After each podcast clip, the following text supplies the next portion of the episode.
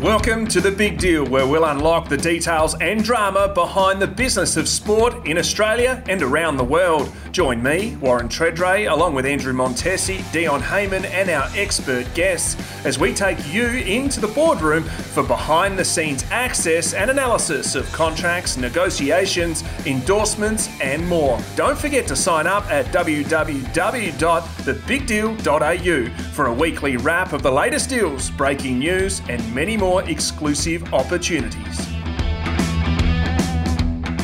Welcome to The Big Deal. I'm Andrew Montesi with AFL legend Warren Tredrea. Now, Tredders, we're just going to get straight into it. We've just wrapped up uh, the AFL draft over the last couple of nights. How did you see it? Boring. Simple as that? Boring. You know, I don't want to be dismissive because you know, many years ago, I was a pre-selection, so I never went through the draft. But it's an exciting period. You know, am I going to get picked up? Me, I was uh, finishing year twelve at the same time, and got graduation and I want to get drafted and I don't know what I should do and all these sorts of things. It's an amazing time and the excitement from uh, the last couple of days is exactly what I get out of the AFL draft. I think it's just brilliant. I see what it says to you know the poll, the videos that do it so well. The clubs now where they watch the video, the broadcast in terms of that side, the raw emotion from families who have gone along their journey, grandma and grandpa, mum and dad, brothers and sisters, mates from school the pile on, the party afterwards, you know, and then that quickly turns to reality. Within 24 hours, they're training or at the back at their club, their new club. So I love that element, but I think the element of where the TV coverage can go to, we're chasing the NFL's dream, and I'm not sure we're actually going to get there because our product doesn't compare and have the pathway that the NFL does. But I get the AFL builds it up, and it's all about controlling the the 12 uh, month cycle uh, of the news cycle. And um, you know, for the players are involved and clubs are involved, it's really important. But you know, for the fan and for the media commentator, you go, well, we're only going to work out whether this kid's any good in two, three, four, five, ten years time. I do reckon you're a bit bored because you're a, an old jaded AFL bloke, and that that does tend to happen. Like it's funny, like when I when I talk to to mates who've who've been in the game for a while or been in the media for they hate the draft stuff to be honest. Like they're so over it you know the the poor kids dazed in the lights of the cameras spitting out cliches like doing what they do. Like it is boring if you're in the industry but if you're if you're a fan like like the actual hardcore fans they're obsessed with it. Yep can't disagree with that. And for me i haven't been a fan for years because you become a player and you're living your dream, and then it becomes the player in the business, and then it becomes the media career and building a new career.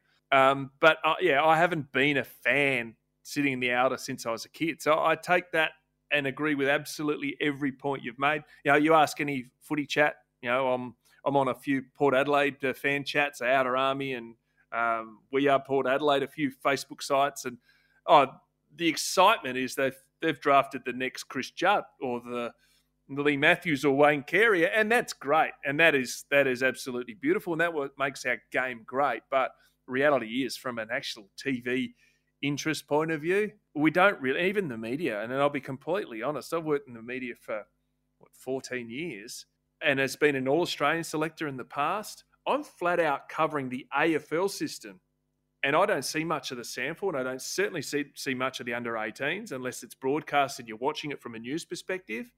But that's a full time job in itself. And a lot of people that I find in the commentary, apart from a few experts who follow it 24 7, are really just making things up.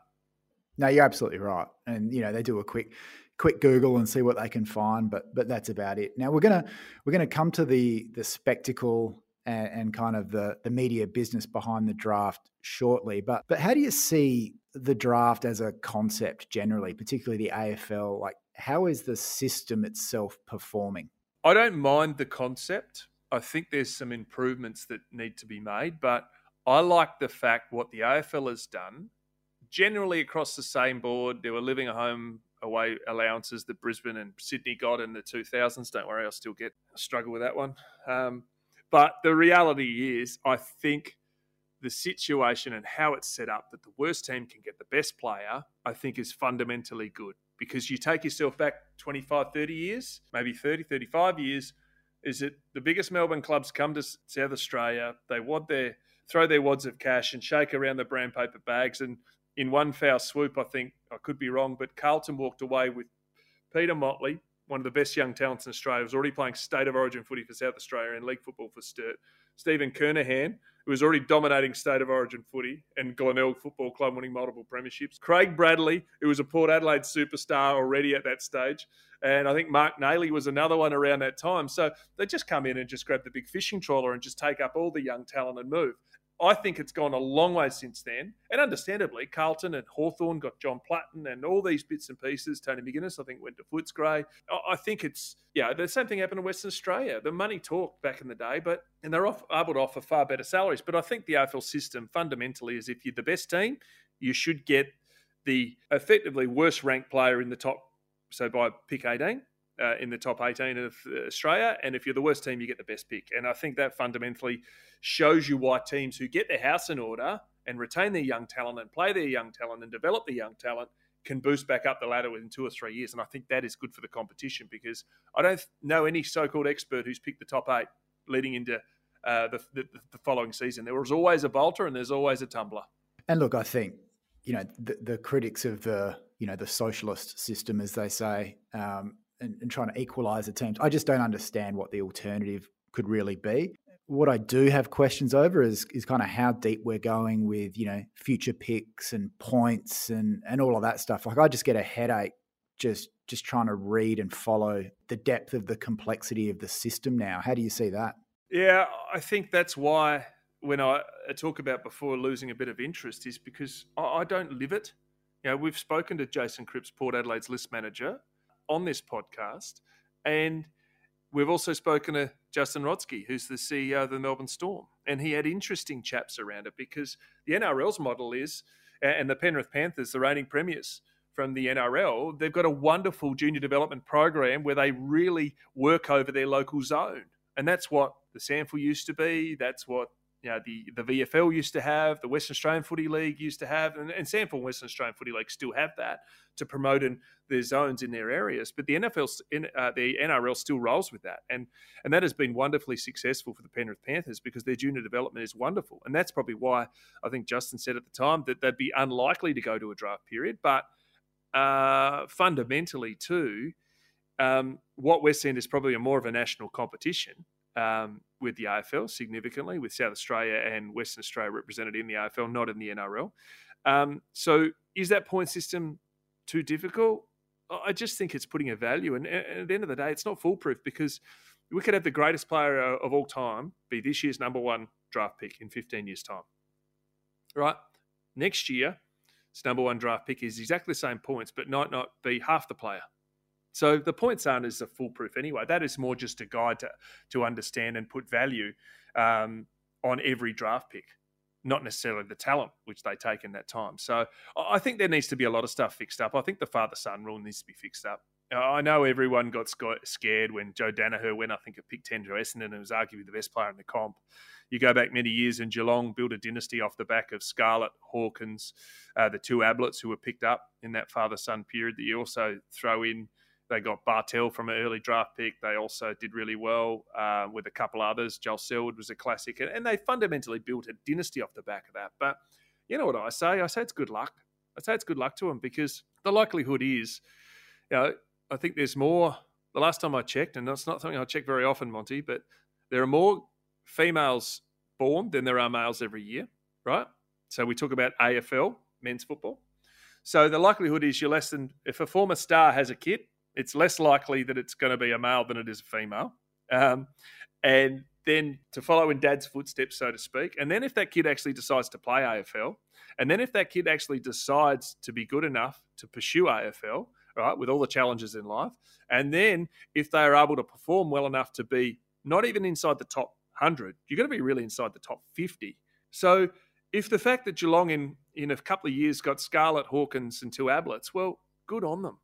And I think one thing missing from football nowadays, and we talk about points, talk about business, talk about trading, live trading, we're missing a bit of nostalgia for Johnny Smith and Betty Smith who sit on the outer at the MCG or Optus Stadium or the Gabba or you know Metricon Stadium up on the Gold Coast. Imagine if one of your club's greatest players, who is a father son or a past player who's been a great servant, son could automatically go to your club just because they're a father son. I think that would be wonderful. You know, they don't necessarily have to agree to that, but I think that would be absolutely wonderful. Why, why should Ashcroft have to give up? Ashcroft, you know, Brisbane Lions have to give up a heap for Ashcroft, or you know, you know, Fletcher, their dads were legends at their footy club. They should just arrive there. And you know what? If that's just pot luck, that's just unbelievable pot luck. You know what I mean? I just think if you remove that element of having a discount because they're a father son, sure, keep the academy points, discounts, and all that because you develop that kid and you should be rewarded for that. But the father son element, AFL, everything's gone business. And I know this podcast's about business, but I think one element that's not business is a father son or a father daughter rule because that's what brings people's connection. Sport's about connection.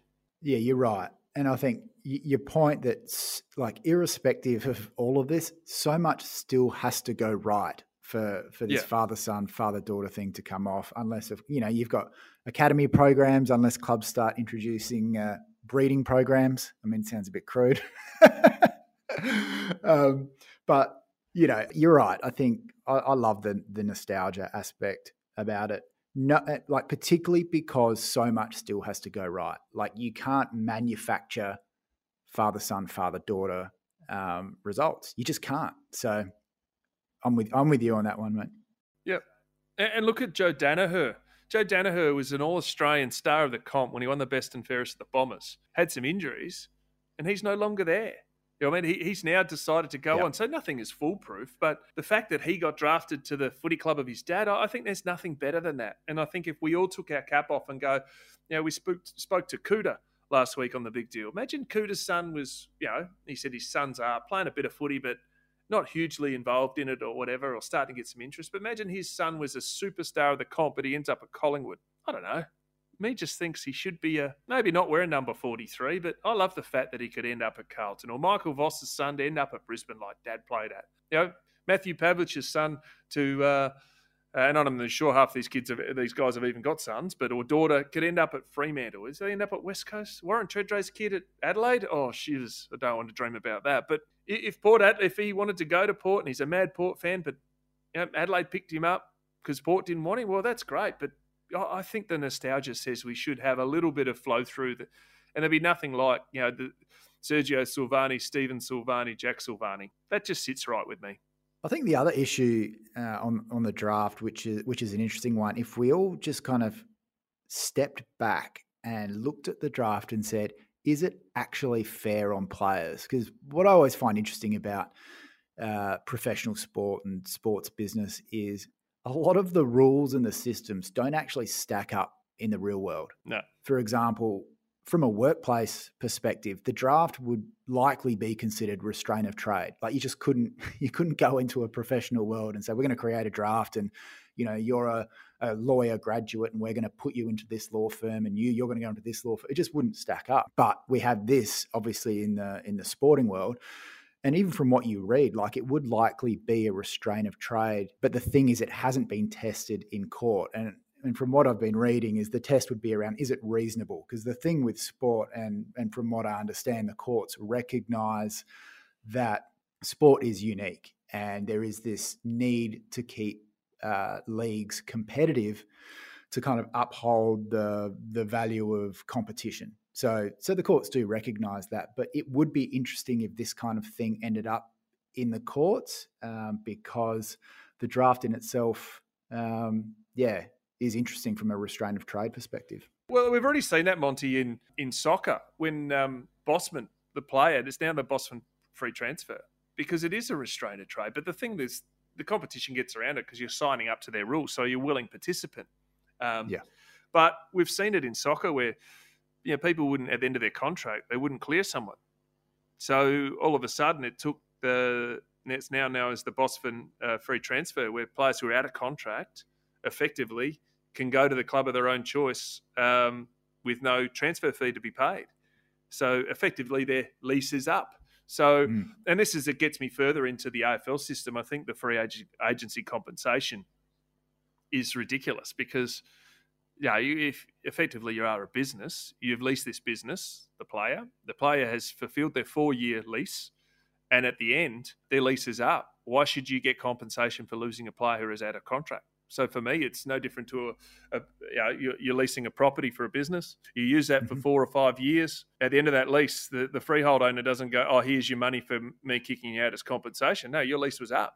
You know, and, and this is where I, I think, particularly, it took, as you said, it took someone over in European soccer to challenge the transfer. Now, anyone who's out of contract, and this is what's happened with Cristiano Ronaldo, his contract has been terminated for a breach of contract. He is now free to go, and there'll be no payment to Manchester United for him to go. He's out of contract. So I think that would be an interesting one, but I think it'd be the last thing the AFL clubs and the competition want. And you'd certainly yeah. be the black sheep of the crew if you were, were to challenge it. But certainly those those fundamental rights are there. But that's where they pretty much a pretty governed system where they yeah. you sign up to their system and you want to be drafted in their system you got to you run and operate by the rules of their system. That's right. They they operate as their own little ecosystem until something happens and someone is upset or wants to challenge it and it ends up in court and that's where you see the really interesting space of where the the sporting ecosystems end up colliding with the um, the real world ecosystems and that's when things can be completely disrupted and check out uh, the Big Deal chat last week with uh, Anthony Koutoufides, which is at www.thebigdeal.au. He went through exactly this, but not from a playing point of view, from a boot deal point of view. He signed with Adidas, was a long term contracted player to wear Adidas boots. The club was signed with Adidas. That contract was out. They got more money and a better deal at Nike, expected him to transfer over, but he had an, an enforcing contract. And that was a case where, as Kouta mentioned, um, it was a great insight he gave to us on the big deal because he talked about how that opened the floodgates for all sporting brands to go and poach players. So it was wasn't a necessity that Wayne Carey had to stay with Nike, even though he did when they were sponsored by Nike. You know, I remember Fila came into the market pretty big and went after the likes of Glenn Archer at North Melbourne, whose Guernsey and apparel sponsorship with the club was Nike. So um, that's a smaller version of it, but it'd take a, a, pretty headstrong and someone who's got some intestinal fortitude to take on the AFL and challenge the, uh, uh, I guess, the contract rights because I think the system's yeah. pretty good. It's pretty good. Yeah, I mean the, I mean it has been tested. I mean it was slightly different, but if you're going to go back a bit, there was the NRL internal draft, which was floated, I think, back in 1991. And it was obviously a bit, bit of a, a different circumstance where, where they tried to create this system where once your contract expired, you then went into the draft and you just have to play for whoever picked you. So you can see that's actually, that's pretty harsh. Like imagine your contract expires and you just have to lob into some draft and just you just go wherever. So obviously, players players were fuming at the time, and that ended up being tested in court and found to be a restraint of trade. So, you know, sometimes this stuff does end up in the courts, and it'd certainly be interesting if it happened again. Yeah, and also too, if we look at where the AFL has gone from a draft perspective, if you couldn't get a trade done, you then would put a price on your head and you go through the preseason draft. So whilst clubs still threaten a little bit of the preseason draft, they don't want to use it because they know that if they sad, sadly, screw over the Bombers and get a player in, whoever, say Collingwood, do a deal and threaten an Essendon player, walk into the preseason draft, get their price, get him for nothing. They know that at some stage they're going to have to do business with a third party or directly with the Bombers to get a deal done, and it just won't happen. So I think there's a lot of a lot better good faith than there was back then, and as we're seeing, a hell of a lot more trades are getting done than previously and also the stage where clubs are now moving players a year out from free agency because they want to cash in and get a better deal for themselves. So they're becoming smarter getting deals done, and, and players under contract. That only protects the player under contract. It doesn't really protect the club. All it does is help the club lift up the compensation slightly more. Because really, what's it worth? The player don't want to play and don't want to be there. You don't want someone in your system like that. Mm, that's right. I mean, the other one that's always a talking point in South Australia, but it, it seems like that the our mates in Melbourne have only just discovered it. The old go home factor. It's uh, yeah. it's always been a big issue for us in in SA. But geez, when guys in Melbourne start losing players the other way, all of a sudden, oh yeah, well, what's happening with this go home factor, and how are we going to deal with it? So it's obviously been pretty um, pretty big with the Horne-Francis stuff and quite a few other examples. Jackson's the other one. The two big go home factors this year were a Western Australian kid going home, Jackson from Melbourne, and then Horne-Francis to Port Adelaide from North Melbourne. Yeah, so that hence why it's making headlines. I mean, how do you see it? Obviously, the what's interesting is the, the different markets. It is very different from a Victorian perspective with with multiple clubs versus the SA or or WA market where the um, where things are much tighter with just a couple of clubs. Yeah, well, I think it's what I experienced personally was if I wanted to make every decision around dollars, I would have gone to Collingwood in 2000 when I could have gone to the preseason draft and got there. I met an Eddie McGuire's house. I got a contract that would have been Port Adelaide didn't quite get close to matching, but could have.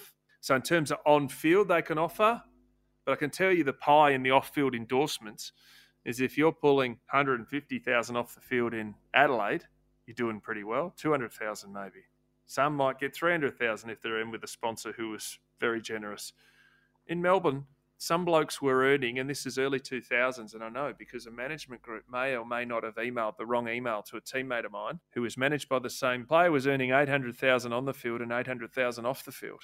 So that the gap can be half a million plus off the field in Melbourne. It, there's a lot more commercial dollars. Uh, it's also a situation with the Sydney Swans. AFL is not front and centre in Sydney. But Sydney are a very good product. And if a marketer wants to get involved in the AFL system, there's nothing better than having someone that can be promoted in Sydney, like an Adam Goodes or a Barry Hall or a Isaac Heaney at the moment, uh, Callum Mills, but also can be marketable in Victoria. So there is an element that the reason why the Sydney Swans major sponsorships are sought after is because of that product value.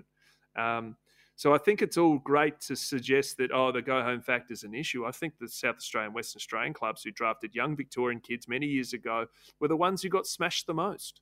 You know, and now the Victorians are going, well, you take the risk on a South Australian young kid. I don't think the go home factor, I think Jason Cripps said in our chat on the big deal uh, about a month or so ago that the go home factor was like 10%. If you work out mm. how many players actually work out, you know, they talk about the 50% strike rate for the uh, first round of the draft it's not really a go home factor, you know.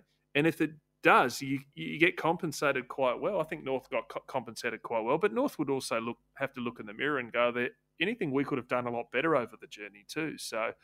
Um, I think it is a little hypocritical for Victorian clubs to go, oh my God, now it's an issue. It's been an issue for 20 years for interstate clubs. Look at what Brisbane mm. had. Look at what GWS did. GWS, there is a gun team you can pick for players who used to be at GWS. Taylor Adams, Collingwood superstar. Adam Treloar, now the Western Bulldogs, formerly Collingwood. Hoskin Elliott is another good player who is at GWS. We can go through. Tom Boyd won a premiership at the Bulldogs, who is ex GWS. You can pick a list. Scully, you know, went up there, then left, came back. Um, you know, the, the list is endless. How they've just been they've been pillaged from a uh, situation of you know draft picks. Gold Coast, they've been pillaged from everyone. Yeah, they've left pretty much everyone. Dion Prestia, Tom Lynch, Gary Ablett, they've all left. So I'm not sure the Victorian clubs can cry poor on that. No, and oh, you almost have to laugh. You know, they're, they're talking about, oh, should should draftees have to sign um, initially with a with a three year deal? Come on, like guys, that's not going to prevent Jason Horne-Francis. No, like, and even Jackson, who leaves Melbourne, he leaves giving reasonable service and winning a premiership. So the reality is you got to get your house in order before you can sit and whinge about anything. And and then we go further too. The issue that I want to take up too is, and we talked about GWS. This is what caught them out in their salary cap troubles. Is they've overpaid young players, and and the fact that there's reporting around now. Uh, anyone who knows knows that first round pick is about 150 grand base, and then you get match payments. So when they have a minimum two year deal, which we were talking about, um, potentially moving it to three. There's some players who have just haven't proven themselves now, demanding four hundred thousand a year to re-sign in their third year of football. Like that is dead set embarrassing. I get it if you're a Connor Rozee or a Sam Walsh, or a star of the comp who's come out, you know, Anderson up at the Gold Coast. Those blokes are worth more than that because they're in their team's best five players, higher. So that's fine. But when you're a player who's not even worked out whether you're that good at the moment or whether you're going to make it. Demanding four hundred thousand, that's what blows up salary caps, and that's not. It's not the million dollar deals of the players who perform every week. It's the players that you're overpaying who aren't necessarily in your best 22. And that is a massive challenge. At 400,000 for a player in his third season of footy who might have played less than 10 games, jeez, it's embarrassing. Who's driving that?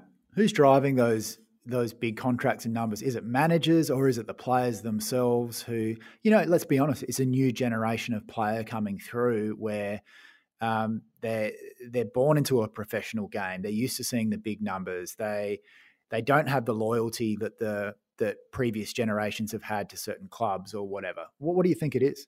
Uh, I would have said it's certainly managers leveraging the best deal for their client, but I'm not here to blame managers because they're doing a role right? And I think they hmm. do a wonderful role for their players. And not all of them roll with it's an auction every time. You know, in the real estate theory, it's not demanding the extra thousand dollars out of them or we're, we're threatening them to leave. No, most go in with good intention to do the deal. There are some some of those uh, cowboys that operate that way. I think it's clubs from outside offering ridiculous money to poach players. So I think they're all to blame. But I also think too the modern player is certainly different to the player when I grew up. You know, the genera- generation X to generation Y is very, very different. You know, I saw it in my time at Port Adelaide where we wouldn't talk for two years and keep your head down and just train hard to get a chance. And once you played 50 games, then you could talk and contribute to meetings. Now you got blokes who are telling you who, yeah, they're as good as Jason Akermanis was, or you know, I'm a clearance player like Scotty West, or you know, I play like Wayne Carey and a bit like well, that's great, but they come in and act like that too, you know, and, and an element of that is really, really good to say, hey, they're driven, they're a lot more professional than the players when they first come in when I was playing. But on the other side too is you've got to also get your runs on the board too, and and it's not about now, hey, what your employer can do for you. It's you earning the trust of your employer and to prove that you are willing to get that money. I've never met a situation where someone gets compensated for not working hard and everyone goes, oh, he's lucky. Well, no, no, he has busted his butt. He's performed on the footy field and you get what you get. Know, everyone talks about, oh, yeah, Dustin Martin, oh, is he overpaid or someone else overpaid?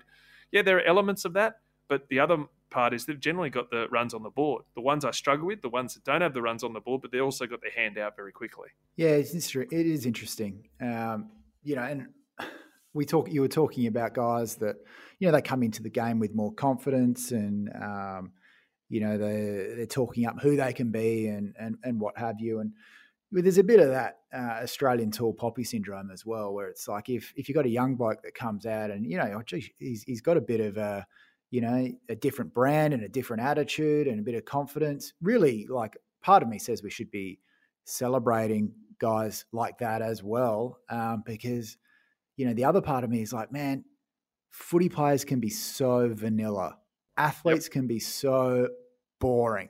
So we can't have it both ways. You know, this this is one of the challenges. We're the first to say, man, like, and, and we, we were talking about it off the top. Geez, the draft is boring. These kids, you know, everyone's spitting out cliches, and and then the the one kid with the mullet and the flashy hair and the boots comes up and talks up a big game, and, and we're we're the first to shut him down. So I don't know. What's the balance there? Oh, I think the balance is if you can back it up, because everyone imagine if Jason Akermanis wasn't a superstar and he was rolling with handstand. That's why people bring you down because you put your head up, and if you haven't performed, they'll knock it off. Yeah. You know, I think it's very quick. It's kind of, kind of like those those those Muppets that after they kick a goal, you know, they put the the phone to their ear and yeah, but those blokes can back it up. Not anymore. Not long after that, I busted my knee and I couldn't do it. But um, uh, Essendon, picked, uh, sorry, Essendon, we're talking about him, but um, a young kid from South Australia who got picked up, uh, young Phillipou comes from a great footballing South Australian footballing family. Uh, Mattaes uh, Phillipou, he's gone to St Kilda. He, he has talked up. He has talked about the love for footy. He's talked about confidence. He's got some bravado about where he it. No problem with that. Absolutely. And I, I, know the family. I know I played with his dad Sam for a period of time, and I know his uncle Michael a little bit, and his father, grandfather, was uh, a, a, local star in the SANFL. So they come from a pretty hard upbringing family. They work hard. They're really disciplined. They do the right thing, and good on him. I think he's going to be a great young player, and he's talking it up. That's great. I think he's added something to it, but certainly the way he plays his footy, you can back it up. So I've got no problem about that. That's if you, after five years you're still talking that way and you're not performing, then it's like anything. Yeah, people aren't going to tell you to suck eggs if you don't know how to suck eggs. You know what I mean? Like you got you got to you got to back it up. Now, circling back around to some of your comments off the top, we're talking about the show behind the AFL draft, and you know the AFL is really trying to go hard and turning it into this spectacle, and um, you know we've got it spread over two nights, and the the live feed and the televising it, whatever it takes. You know, they're really trying to pump up the draft into a media asset. How do you feel about that? I like how they're trying to do it. I think the biggest issue the AFL will face from a TV perspective is keeping the audience engaged. I think it goes too long. I know they've now spread it over two nights. I get they're trying to bring back the former star to present the Guernsey and the whole lot. They're trying to copy the NFL. The difference the NFL has over the AFL is they have a system below the NFL that is arguably bigger from a, a buy in point of view. Yeah. So if a big American college has their number one quarterback get drafted or picked up by, I don't know, Buffalo Bills, there is a connection with the Buffalo Bills with that massive college that has some cases 60, 70, 80,000 at a home game. So there is a real there's an alumni connection to these colleges where people who might not ever have played a game of football, NFL football, right, American football, but they've gone on to study at that college and have that affiliation forever and as long as they're on the earth. The difference here is we've got kids who are out of school getting drafted. And that is the total different situation where the AFL doesn't have a massive system underneath. These kids are playing school football, under 18 football, getting drafted. So the interest level is at the top level the AFL, whereas the NFL, the interest level is at the top level the NFL, but also the college system, which is arguably as big a beast in some ways as the NFL is. So I think the and that's why their their draft day goes on fully uh, broadcast by TV over three or four days, and it's like a festival. The AFL's chasing it, but they won't get anywhere near it.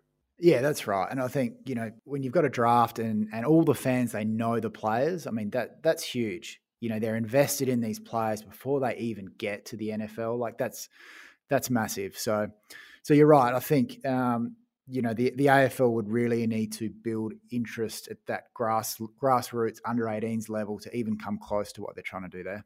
Yep, agree, and and that's the it's a long that's a slow burn, and the difference is too. We're talking how many hundred million people in America? Three hundred. They're ten times bigger than us. Yeah, more than ten times bigger than us. So I, I get why the AFL's doing it. The broadcast, you know, you know, the cricket starts this week, so we're in a situation now Test match cricket season, and we're still talking about the AFL. That's exactly what the AFL want. It's the worst thing cricket want. So, but I think there's a there's a long way to go towards getting them in near that, and they've got to, I think, cut it down, make it quicker, as opposed to stretch it out and make it longer, because you've got to keep people interested. That's it. Now, if you've got any burning questions or talking points, hit us up at www.thebigdeal.au and we'll bring them up in our next Talk Back with Tredders episode. Thanks for tuning in this week. Make sure you subscribe to the show and continue to spread the word as we tackle the business of sport here and around the world. Thanks, Tredders. Thanks, Monty. Before you go, don't forget to join our community by subscribing for free at www.thebigdeal.au and get a weekly email bringing together the hottest sports deals, breaking sports biz news as it happens, and much more. Join me at www.thebigdeal.au.